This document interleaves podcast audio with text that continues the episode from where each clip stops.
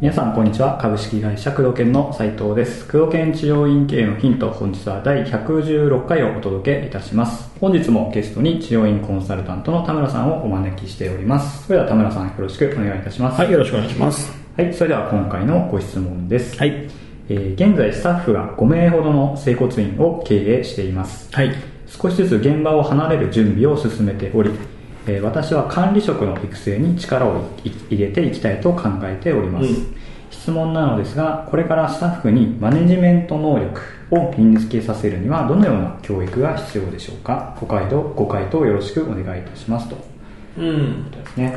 まあいくつか疑問があるんですけど、はい。まず一つがなぜ現場を離れるのかっていう。あそもそもこの先生もおそらく院長先生が。そう。ねえっ、と現場を離れた後にはい。何をやってるかって現場を離れて何をしてるかっていうことをん。現場にちゃんとはい。見せれるようにしておかないと、ん。えー現場が崩壊します。現場が崩壊する。はい、要は、はい。えー院長、まあ、オーオーナー院長ですよね。オーナーは現場を離れて遊んでるっていうふうに思われると、うーんスタッフからやっぱやってらんないですけどねもともと一緒にもともとオーナーとしている分にはいいんですけど、はい。今まで一緒に現場で働いてたのに、うんえー現場を抜けて、はい。えー仕事来ない、ん。で別の他の仕事してるはずだけど、うん。それが見えないと、うん。えー院長が遊んでると、うんまあ、収入源をどうするかって問題はあると思いますよ、はで、まあ、高級車なんか乗ってようもんなら、うん。あいつ仕事もしてないのに高級車乗りやがってってなるわけあですよ。りますね。うん。そうなってくると、うん。自分たちが働いてる理由が、うん。院長が高級車に乗るためにうん。働かされてるっていう意識になってくるんで、うん。まあ崩壊を招きますよね、うん。やってらんないわってなりますよね、うん、だからその辺はちょっと意識をしなきゃいけない、うんご自身でね、はい。どう見られてるのかっていうその現場を抜けた自分っていうのが現場からどう見られるのかってことの意識を持たなきゃいけないですよね、なるほうん、だからなぜ現場を抜けるのか、うん。うんその現場を抜けるのが、えー現場にいるみんなのためになるんだっていうことをうん。伝えてあげなきゃいけないですよね、うんうんうん現場を抜けて社長業に、まあ、専念するのか、うんえーオーナー業としてねやること。それはが現場のスタッフさんたちにとってうん。メリットがあることなのかどうかってことをまず伝えなきゃいけないですね。確マネジメントの話の前に、どうんなるほど。うん。それはまずしっかりと話し合って。そうですね、うん、なぜ現場を抜けるのか現場を抜けて何をするのかって、うん。その自分が現場を抜けることによって皆さんにどんなメリットがあるのか、うん。もしメリットがないんだったら、現場のスタッフたちに対してはい。感謝の気持ちをすごく伝えなきゃいけないですよね、ううんんあみんながやってくれてるおかげで時間が自由になって、えーこういうことができるようになりました。っていうことの感謝。うん。は言わなきゃいけないと思いますね、えー僕なんかは、えー自分の師匠が、はい。えーなかなか現場抜けてくれない師匠だったんですけど、うん。現場を抜けてゴルフを始めた時があったんですけどね。へえ平日にゴルフの練習行ったりとかするようになって、すごくゴルフハマってくれて、うん。ゴルフの練習行き始めたんですけど、はい。それはものすごく嬉しかったんです僕は、ん。その師匠はい。がすごく仕事をする人だったので、仕事をね少し抜けるように抜けてくれるようになって、ん。でその自分の、まあ、プライベートの時間を取ってくれるようになったってい。うのは、自分が認めてもらえたっていう気持ちがすごくあったんで任せてもらえた。任せてもらえたっていう嬉しさがあったんで、はい。すごく嬉しかったのがあるんですね、はい。だからその辺はそういうね、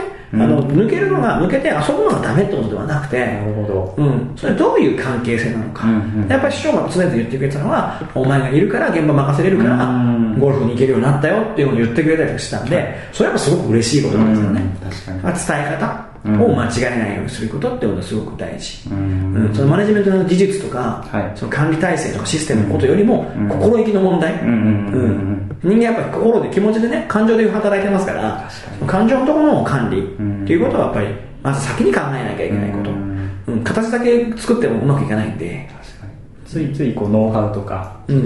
ツールとかそっちに走っちゃいますけどね、はい。まあコミュニケーションが土台関係性をちゃんと気づかないといけないってことそうですね、まあ、現場やってないと顔を合わさなくなりますから、うん。今は現場に顔を合わせながらやってるから、はい。仕事の中でフォローしてあげたりとか、うん。関わりってものがあるから、うん。えー感謝も生まれるし、はい。えー意思疎通もできるけど、うん。やっぱ人間ってどんだけ今現在が意思疎通がすごくできてたとしても、えー顔を合わす機会接触回数が減ると、はい。やっぱ誤解が生まれやすくなるんで、うん。ここはもう細心の注意をすることが必要、うん。うん。その幹部育成をする前に自分がどうなんだっていうことをうん。まず意識しなきゃいけない、自分自身ですね。うんできていらっしゃる方なのかもわからないんですけど、現場を抜けるときっていうのはそういう注意がすごく必要。なるほどあとスタッフさんにそのマジメンマネジメント能力、うん。まあ、管理能力ですかね、をつけさせるにはということなんですけれども、これね、能力っていうのはね、あんまりだからこれ求めちゃいけないと思っていて、はい。うん、それは、えー能力っていうことになると、その人が辞めたらそれ引き継げないでしょ、能力って。うん確かに。だから能力じゃなくて、はい。仕組みを育てるってことだ。うん。やっぱりマネジメントするんだったら、はい。マネジメントの仕組みを作って、それを運用させるっていうふうに考えた方がいいですね。うんうん。その人に能力をつけさせるっていうことではなくて、その人固有の能力にするんじゃなくて、はい。会社の仕組みとして管理体制があって、うん。その管理の仕組みを回すうん。人っていうふうに考えた方がいいですね、幹部っていうのはね。なるほど。例えばその報告連絡相談とか。そうそうそうそう。そういうのもこうきっちりと仕組みを作ってってことそうですね。そうそう。で、あのーまあ、報告連あの、ほうれん草って基本なんだけど、はい。意外と難しい。難しい。それなぜかというと、うん。何を報告すべきなのか、うんうん何を相談すべきなのか、はい。何を連絡すべきなのかと決まってないってことですね。うんうんうんうん。それと一緒でマネジメントをさせたいってことなんですけど、はい。何をマネジメントするべきなのかってことを決めなきゃいけない。そうですね、うん。多くの治療院は、うん。か幹部を育てて、院長をね、まあ、院長にする基準っていうのも考えなきゃいけない。幹部にする基準ってことも考えなきゃいけないんだけど、成立が上手な院長、うんプレイヤーとして能力が高うんいスタッフを院長にしてしまうことが多いんだけど、うん。プレイヤーとして能力が高いっていうことと、マネジメント、マネージャーとしての能力が高いって全く別の話なんでうん、これは。じゃあ、じゃあどんな、何を見て院長にするんですかって、これ院長にする。基準、幹部にする。基準。をまず作らなきゃいけない。うん。で幹部にする基準をつけつけようと思った時には、マネジメント項目を決めなきゃいけないわけですよ。うん。何をうんマネジメントするべきなのか。はい。売上をマネジメントするべきなのか、えー例えばリピート率をマネジメントするのか、うん。それともその出退金ね、スタッフの出退金っていうものをマネジメントすべきなのか、何をマネジメントするんだってことを決めてあげなきゃいけない。うん。それを決めずにぶん投げる人が多いですね。うん。なんかそんな感じしそうですよね、うん。この質問からするとなんか、能力っていう言葉を使ってる段階で、ああそうですね人任せの雰囲気がすごくするんです。要は、うまくいくいかないっていうのをうん人の、人に委ねてしまううん感じがすごくするんですよ。ほどこの考え方として非常に危険はいはいうんなんですね。うん実際はどうかわからないですよ。実際はどうかわからないですけど、この文面から受ける印象としては、うんそういうふうにお考えなのかなっていう雰囲気があるので、そうすると何か問題があった時にことじゃなくて人に当たっちゃうっていうかそうそう否定しちゃったりとかはい。可能性もありますよね、だから斉藤さんにも、プロケンの店舗のね、マネジメントしていく中で、うん。人にフューチャーしないでくださいってことを常々言ってると思うんですね。わかりますそれ。人に物事フューチャーすると物事止まりますから、うん。絶対に。ね、経験もされたと思いますけど、でも、人にフューチャーすると物事進まないけど、システム、組織に対してフューチャーして物事変えていくとうん、早いですよね、それ早いですねだから、えーフューチャーすべきは、人じゃなくて、能力じゃなくて、うん。組織であり、仕組みであり、っていうところにフューチャーすべき。で、仕組みとして、何を報告すべきなのか、何を相談すべきなのか、うん。えー何を連絡すべきなのか、何が決めてよくて、何を決めてはいけなくて、っていうことを決め、全部ルールとして作っていく。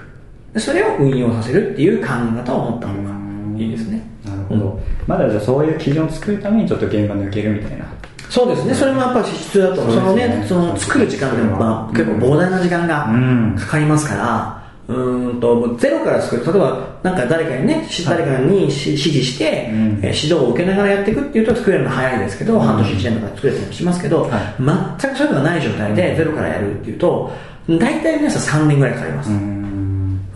仕組みを作るっていうことに対してね。かなり優秀な先生でも3年かかります。あ僕は少なくとも10年かかりましたから10ね年。もう全く現場を任せるっていう、自分が関わらずに現場が回るっていう状態を作ろうと思った時には、うん10年僕はかかりました。うんーすごいですね、かなりな労力を要すると思います。うんあの現場を抜けるってね、なんか楽そうに思うかもしれないし、うん優しそうに思うかもしれないですけど、抜けたら抜けたらトラブル起こりますからね。うん、だからトラブルが起こらないようにしっかり準備をして抜けるっていうことをしなきゃいけないですね。だから、うん、これも最後のヒントになりますけど、はい。あの抜けるんだったら自分が抜けた時に起こりうる問題っていうことをうん。100個もぐらい出した方がいいですね。ああもうとにかく出す。うん、何でもいいから、こんな問題が起こりそうだと。まず100項目全部出して、100項目出したことに対して、うん。じゃあそれに対してどう対策を打つのかなと、うん。対策を全部決めておくっていうことをしなきゃいけない。ううん。んぐらいやっとかないと、うん。それでも想定外のこと起こりますからうね。まずそうですね。スタッフさんにつけるっていうよりは自分がそうですね。まず準備をするっていうこと、この仕組みとして、マネジメントの仕組みを作ってあげて、その仕組みを渡して、その仕組みを管理させる、マネジメントさせるっていうふうにお考えいただいた方がいいんではないかなと思いますね。わかりやすいですね。ということで、工藤研治療院系のヒントをお届けしてまいりました。田村さん、ありがとうございましたあ。りがとうございました。